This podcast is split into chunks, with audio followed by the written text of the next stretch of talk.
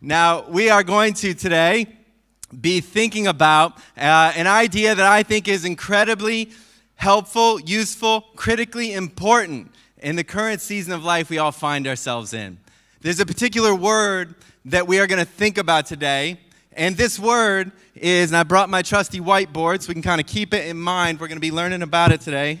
I put the cap on so tight it was hard to get it off. That's not because I've not been working out, it was just that tight. Anyway, here's our word.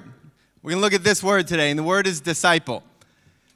Now, this is a word that uh, if you're not kind of normally around church or things like that, this isn't a word we necessarily use a lot. It may pop up a little bit culturally here or there, uh, so you might have heard it, but it's a little bit of an old fashioned word. But what we're going to be doing is unpacking what this word is, because I believe it's one of the most important words we can wrap our minds around that actually can make such a difference uh, in the way that we live every day.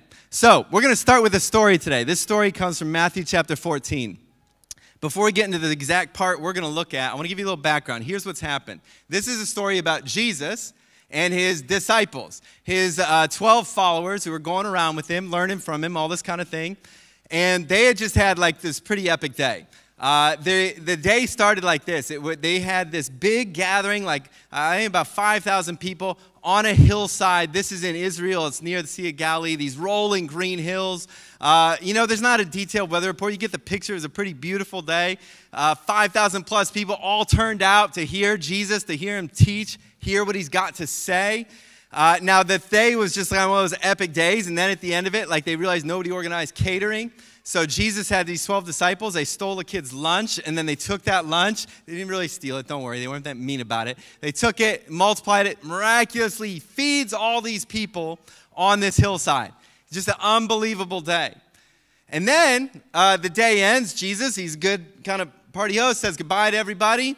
And then he uh, tells his disciples, You guys head over the other side of the lake. I'm going to stay here on this hillside. Now it's kind of dusk, it's getting night. Jesus goes up onto a hill to pray. And here's what we find happen. And that background will be real helpful as we look at this story. Matthew chapter 14, verse 12 says this uh, 22. Immediately, Jesus made the disciples, once the party was over on the hillside, he made them all get into the boat and go on ahead of him to the other side while he dismissed the crowd. After he dismissed them, he went up on a mountainside by himself to pray. So he's up there, and later that night, he was alone and the boat was already a considerable distance from land, and it was being buffeted by waves because the wind was against it. So, check this out. Uh, everybody's gone home. Jesus up on the mountainside. We get the picture. This is maybe around midnight or so. It's kind of the middle of the night. Jesus has been praying for a while by himself. And these guys, the disciples, are in this boat, and it's being buffeted by waves. Now, buffeted, if you've not used the word buffeted in a little while, buffeted is like it's getting battered, it's getting smashed, it is getting hammered. This is one of those storms that just kicked up kind of out of nowhere, and they're on there just wondering what is going to happen. They're getting absolutely just pushed this way and that. They probably were like, I wonder if someday this is what 2020 will feel a little bit like to some people. They're getting buffeted. Now, shortly before dawn, the night goes on. They're just out there getting smashed this way and that, buffeted, buffeted. Shortly before dawn, Jesus goes out to them walking on the lake, as you do. Walks out on the lake. When the disciples saw him walking on the lake, they were terrified. They are freaked out. And they're like, it's a ghost. They said, and they cried out in fear. Their experience of all this craziness happening is just they're afraid. They see, they think it's Jesus. There are actually a lot of rumors and superstitions about ghosts on the Sea of Galilee at that time. So they're sort of like, oh my gosh, what is this? They are freaked out. But Jesus immediately says to them, Take courage. It is I. Don't be afraid. So Jesus tells them, despite all this other stuff, take courage. Don't be afraid. It's me. Now, Peter, in this famous moment, says, Lord, if it's you, tell me to come to you on the water. I don't know why, but for the first time when I read this this week, I never really thought about it. I questioned Peter's like uh, approach to figuring out if it was Jesus. I mean, you imagine this. They're in this boat and they're like, "Is that a ghost?" And Peter's like, "I'll figure out if it's a ghost." Jesus, if it's you, tell me to come to you. Now, if it was a ghost, why wouldn't the ghost just say, "Yeah, come to me"? Like, you know, it's like, tell me the secret code we always use. That maybe that would have been a better way. But anyway, we'll come back a little bit later to why maybe he says this. But Jesus says to him, Come, come on. Peter did know this that if this was really Jesus, he had this sense. He could lead him through this. So then Peter gets down out of the boat, walks on water. Literally is defying physics, gravity, walks on water. And he comes toward Jesus. And it's going well, it's going well. But when he saw the wind, he was afraid. And he beginning to sink, he cries out, Lord, save me. He starts walking, but all of a sudden he kind of starts to see the wind and he starts to see the storms and he's like, starts to sink. And Jesus immediately reaches out his hand and caught him and says, You have little faith. Why did you doubt? And when they climbed into the boat, Jesus helps them in, the wind dies down, and then those who were in the boat worshiped him, saying, Truly, you are the Son of God. Now, this story, and it's familiar to many if you're familiar with the scriptures, even if you've never heard that before, you might go, Oh, I've heard there's something about walking on water. It's a pretty well known, uh, kind of famous moment. And I want us to understand what I believe this story, one of the great things that it is a picture of, is what does it look like to be a disciple? Now, this story is all about the disciples. Earlier in the day, there was a crowd, like 5,000 people, and that's the crowd that used to follow Jesus. There were always people who kind of liked being around Jesus, liked what he had to say, liked hearing from him, liked, like, oh man, there's a one day conference out on the hillside, I'm there. There was always people who just kind of, sometimes people say almost like fans of Jesus. They dug what he had to say. But these guys in the boat, it says the disciples went to the other side. You see, disciples, here's what this word means. The word disciple in Greek, it literally, uh, here it is in Greek, but spelled with English letters, is this Greek word mathetes. Mathetes is just a learner. It wasn't like a Bible word back then. For them, it was just another word like student, like learner. In fact, the word math, I'm pretty sure it's where we also get the word mathematics from. That word means like to think something through really hard. Now, for me, when I see that, it might make me a little afraid if I think there's math involved in following Jesus, um, because I'm kind of afraid of math. But it's just this whole idea of to be a disciple before it was ever met, It's just to be a learner, it's to learn things. Now, what we've got to wrap our mind around is that disciple, uh, let's just, let's write it. I, will go like this. I'll do a, a dotted through here. You could substitute the word learner right here. To be a disciple is to be a learner. And what I just want to talk to you about today is what happens if you define yourself as someone who is learning from Jesus. This ability to define ourselves as I believe a disciple is one of the most powerful shifts that we can make. What I want to encourage you to even consider today is would you define yourself, a core part of your identity, or what would happen if you did? Define a big part of your identity, a core part of your identity, as someone who is a learner from Jesus.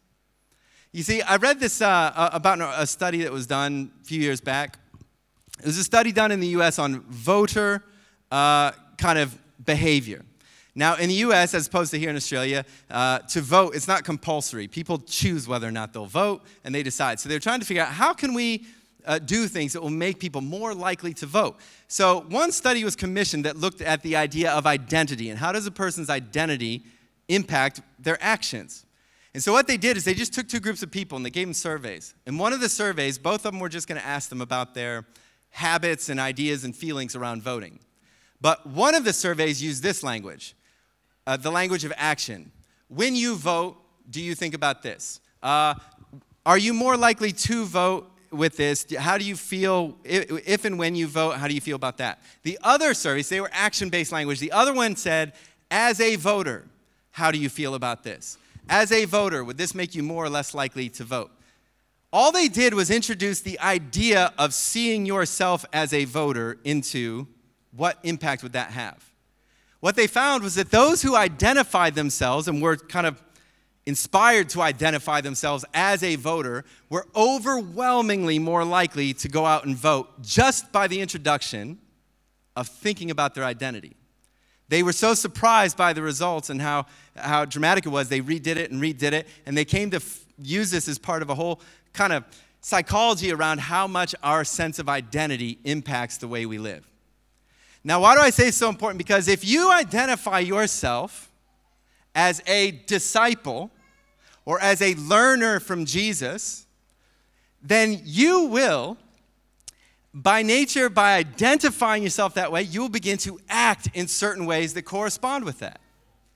You see, do you know in the, the whole New Testament, the word that is most commonly used for those who are followers of Jesus?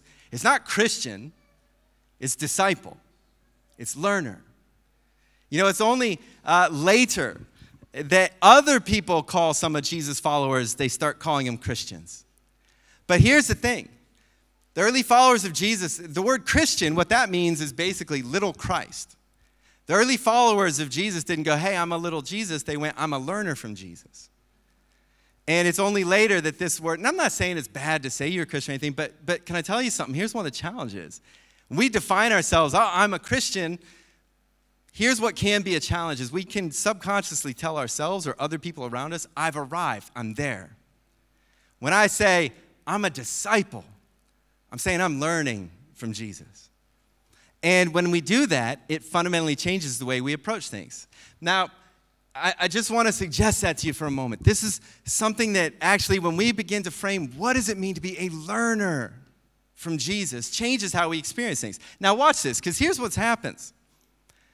They come to Jesus, and uh, the disciples are in this boat and they're in a storm.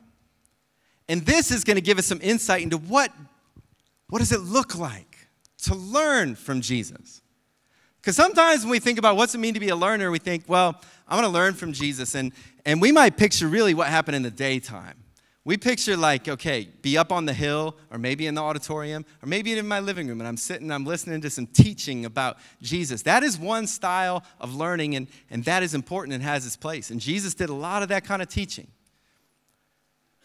But the kind of learning he seems to really want for his disciples, for those who are like, yeah, I'm a learner, he has in mind the kind of learning that you can't get in a classroom. He has in mind the kind of learning that you can only get sometimes out on a stormy sea in the middle of the night when it's so black you can't even see what's going on. You see, there's the kind of learning where we can kind of listen and get some information and some ideas, and that's, that's important. But there's the kind of learning that only takes place in what we're going to call a, a, a, place of disequilibrium. In fact, I want you to, to reflect on this idea that the, learning that began to take place, not, there was good learning, I, I guarantee you, that happened on the green hillside where he taught during the day. But there was a different kind of learning that took place on the waves that were so uncertain. It's, what we, it's one of the reasons why 2020 has been ripe with opportunity to be a disciple of Jesus. That if you want to be someone who learns from Jesus and learns how, not just how do I learn a set of, of knowledge that's important, but rather how do I learn what it is to follow Jesus when the ground beneath my feet feels like water and waves that is, that is the kind of learning that Jesus wants for us.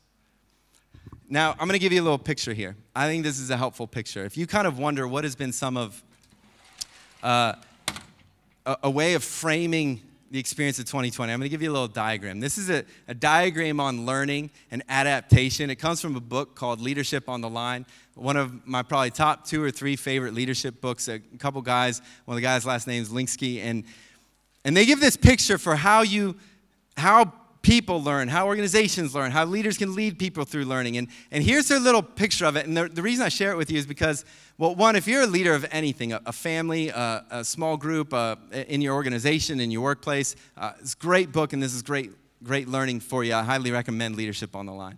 Um, but no matter where you are or what you do, this gives some insight into some of what you will have experienced this year. I can almost guarantee it. They say that here's what learning kind of looks like.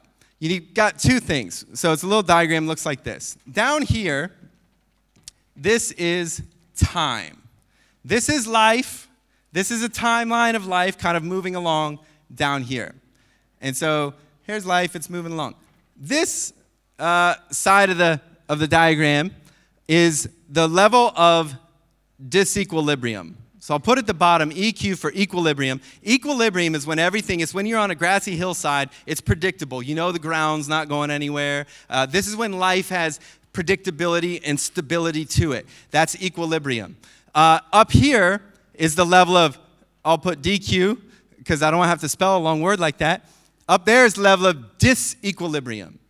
And life, uh, life is always moving along this. Life is never just totally steady. We know that. Life doesn't ever just flow like, oh, it just, nothing's kind of happening. It's just always stable. There's nothing unpredictable. Life is full of unpredictable moments. But here's the thing that happens is that when uh, up here is what they call, I'm going to call this uh, LL, the latitude, uh, actually, no, I'm going to call it T, the threshold of learning. That's a T with a tail. Um, the threshold of learning. Do you know something? Here's the thing most of us like equilibrium. Equilibrium is kind of a nice thing. We like it when life's predictable. I know I've got a job and a paycheck. I know what's kind of happening. I know how to progress in my workplace. I know what's happening with my. We all like equilibrium. Life's kind of, there's something certainly enjoyable about when life is predictable.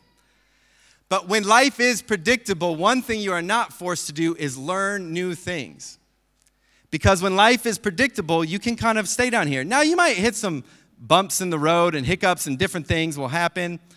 But when you're below this line, the threshold of learning, it means you probably can navigate this stuff and figure your way out of it.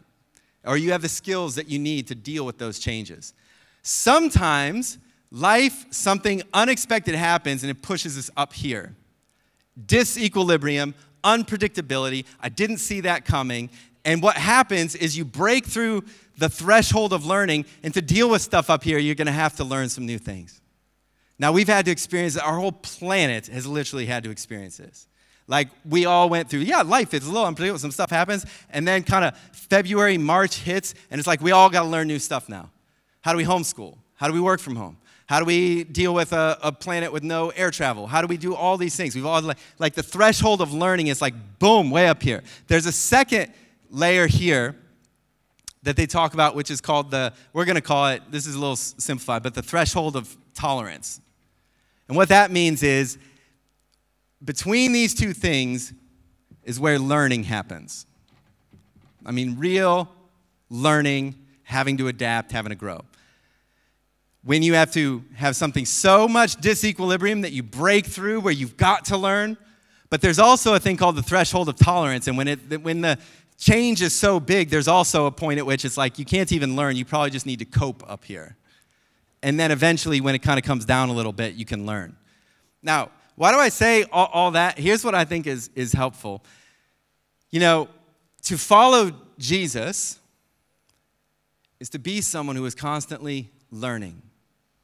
Now, what that is going to mean is that we have to understand that one of the things Jesus is a master at doing is helping us work with the disequilibrium in our lives to learn and to grow. But we have to be willing to kind of meet him in that zone.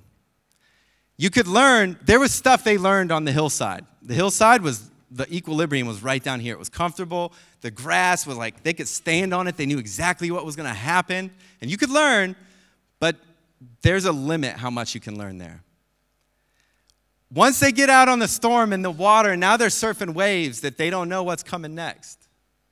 They are forced into a situation where they have to learn some new things. Now, side note, if you are a follower of Jesus, or uh, you know, you'd say, "Yep, that's me." Uh, one of the challenges we sometimes have is people will experience in their life something very unexpected and unpredictable. Maybe a sudden loss, something they didn't see coming. They'll have questions about like, "Where is God when this happened or where that happened?" And one of the worst things you can do is if somebody's up here in this zone, try to help them start learning. Because when you're up there, you just need to cope. And the way you care for someone who's experienced that much change is not to go, hey, let's try and learn. I don't want you to mistake what I, I think we're meant to learn here.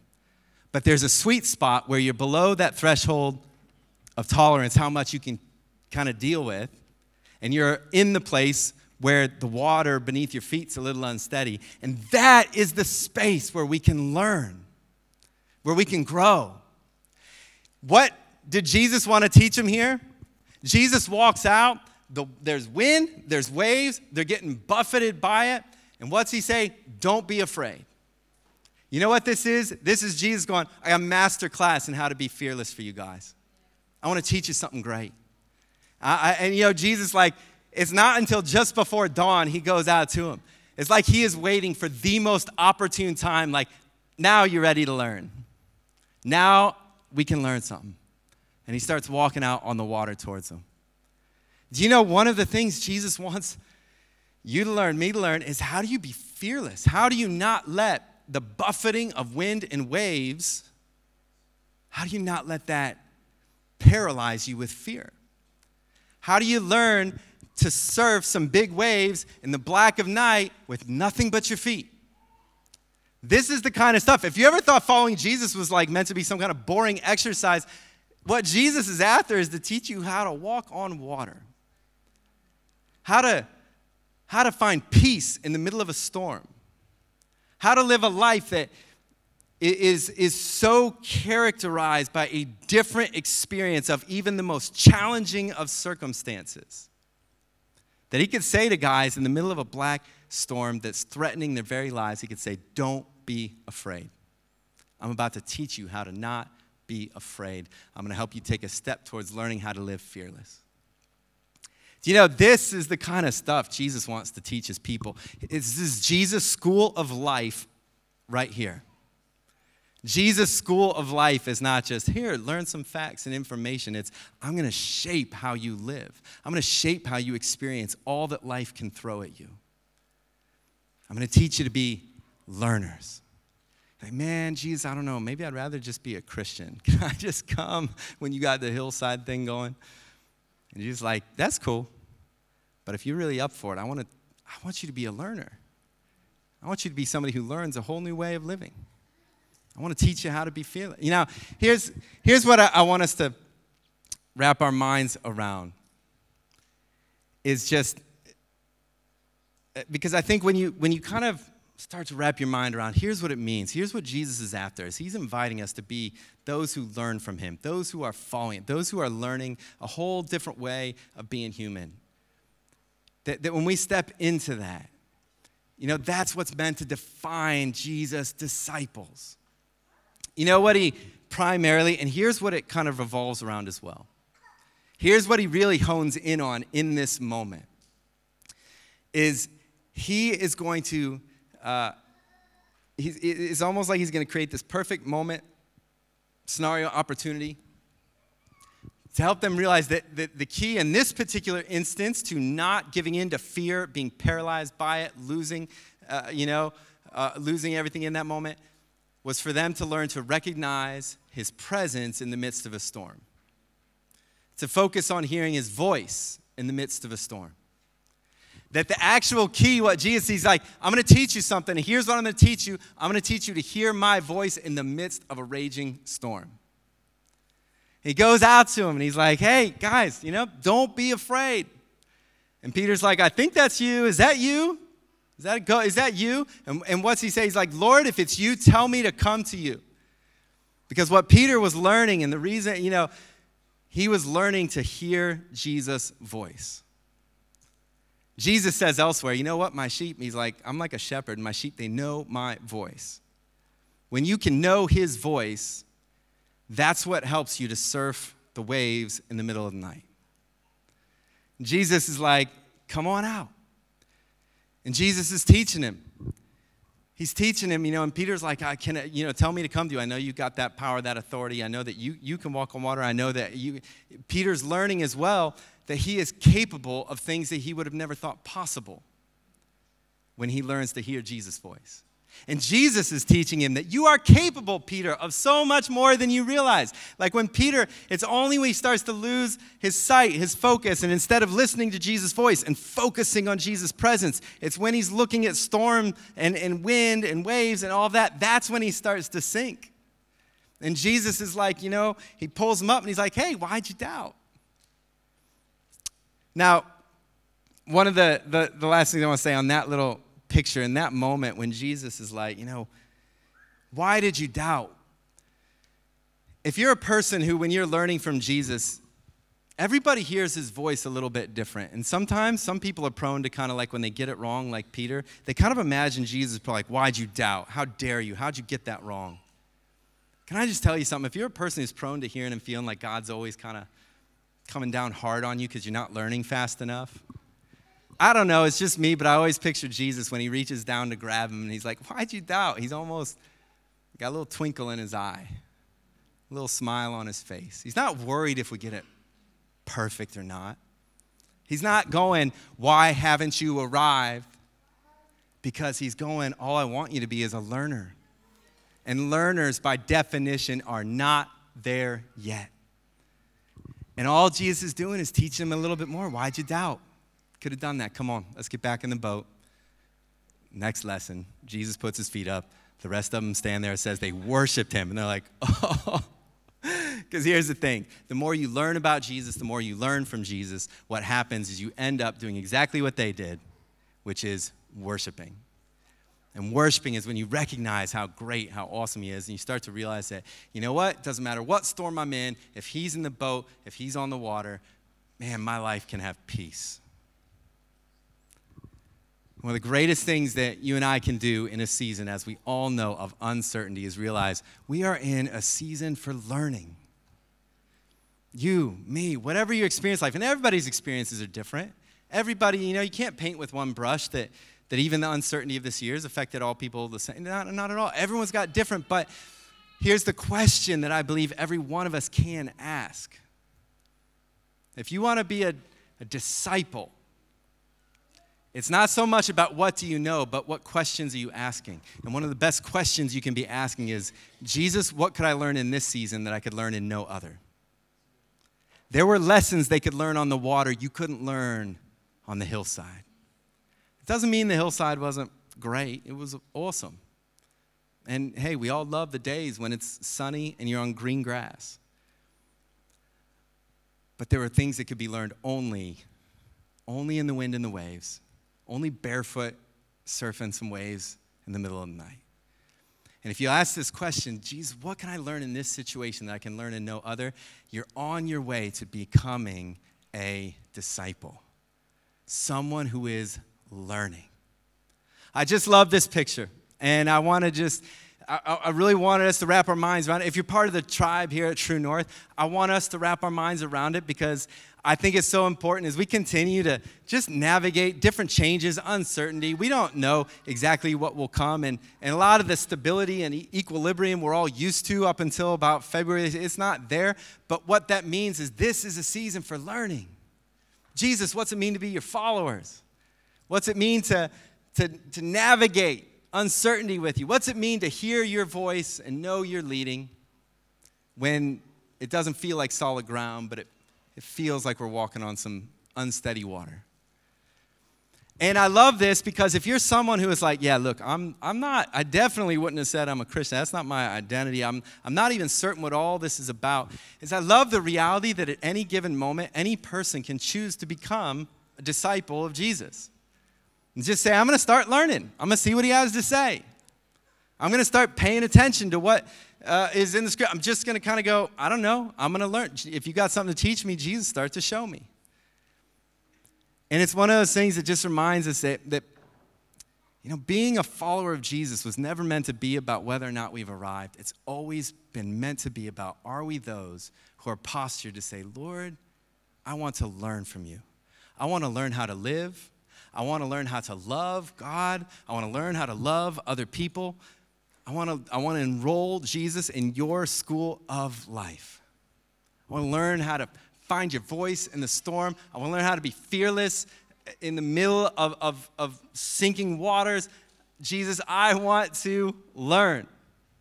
I want to be a disciple. You know, this morning I would love to just pray for you and pray with you. And here's the thing I want to invite you to consider just making the prayer of your heart today. It's just a simple declaration to say, Jesus, I want to be your disciple. I'm not going to define myself as if I've arrived, but I will define myself by saying, Jesus, I want to learn from you. I recognize there's things you want to teach me. And I'm going to begin to ask that question Jesus, what can I learn now that I could learn at no other time? Just ask Him, Jesus, what are you teaching me now? What do you want to show me? See, great news is that Jesus has left His Holy Spirit here with us to teach us, guide us, instruct us, and lead us on that journey of becoming like Jesus, our teacher. Would you bow with me wherever you are? Whether you're here in this room, whether you're watching uh, somewhere, would you maybe just kind of close your eyes for a moment? Let's create a little stillness in your own attention and focus. I want to invite you to pray that simple prayer Jesus, I just want to be your disciple. I want to learn from you. There's something about positioning and posturing yourself to say, Jesus, I want to learn from you.